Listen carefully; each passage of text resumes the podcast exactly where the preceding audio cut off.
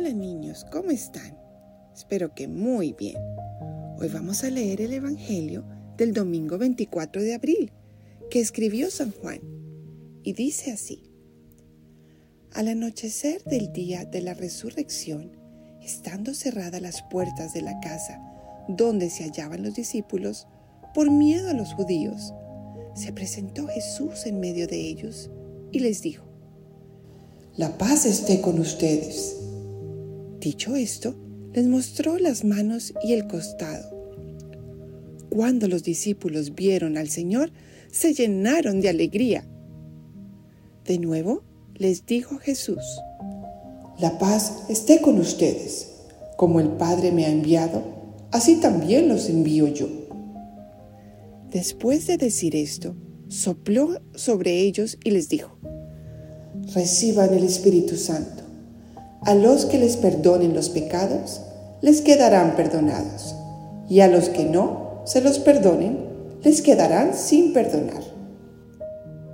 Tomás, uno de los doce, a quien llamaban el gemelo, no estaba con ellos cuando vino Jesús, y los otros discípulos le decían, «Hemos visto al Señor».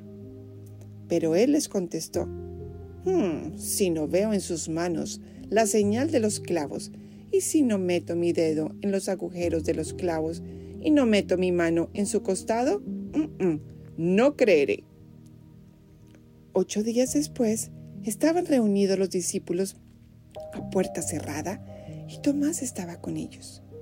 Jesús se presentó de nuevo en medio de ellos y les dijo, «La paz esté con ustedes».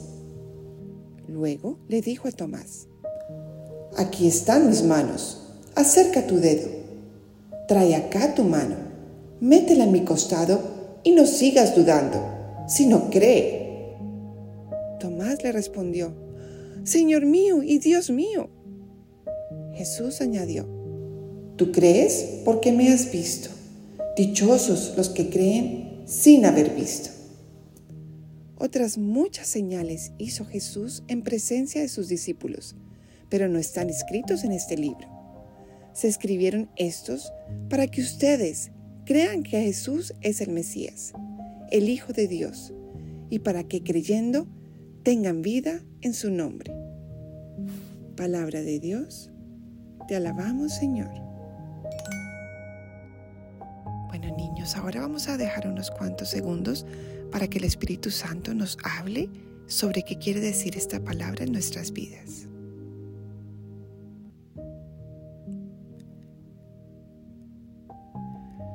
Bueno, como a los discípulos, a todos a veces nos da miedo. Nos da miedo circunstancias nuevas. Nos da miedo un partido de fútbol en el que podemos perder. Nos da miedo conocer gente nueva. Nos da miedo que le pase algo a nuestros seres queridos. Nos dan miedo los monstruos. Y en esos momentos, Jesús nos recuerda cómo Él le dio fortaleza a los discípulos cuando también tenían miedo. Entonces debemos pedirle a Jesús con todo nuestro corazón, Jesús, dame paz, dame valentía, tengo miedo. Contémoselo, Él es nuestro mejor amigo. Y Él nos va a dar mucha, mucha paz, fortaleza y coraje en esos momentos que lo necesitamos. ¿Y saben por qué? Porque Él quiere vernos fuertes y valientes, así como lo hizo con los discípulos. Y siempre creer. Tomás no creyó, pero Jesús igual se le apareció y le dijo, Tomás, cree, sé valiente. Entonces, niños, en la misa y todas las noches, contémosle a Jesús aquellas cosas que nos dan miedo. Y pidámosle que nos dé la fortaleza, la paz y la serenidad para afrontarlas con mucha alegría. Y van a ver cómo Él nos llena de coraje. Les mando un gran abrazo y los quiero mucho.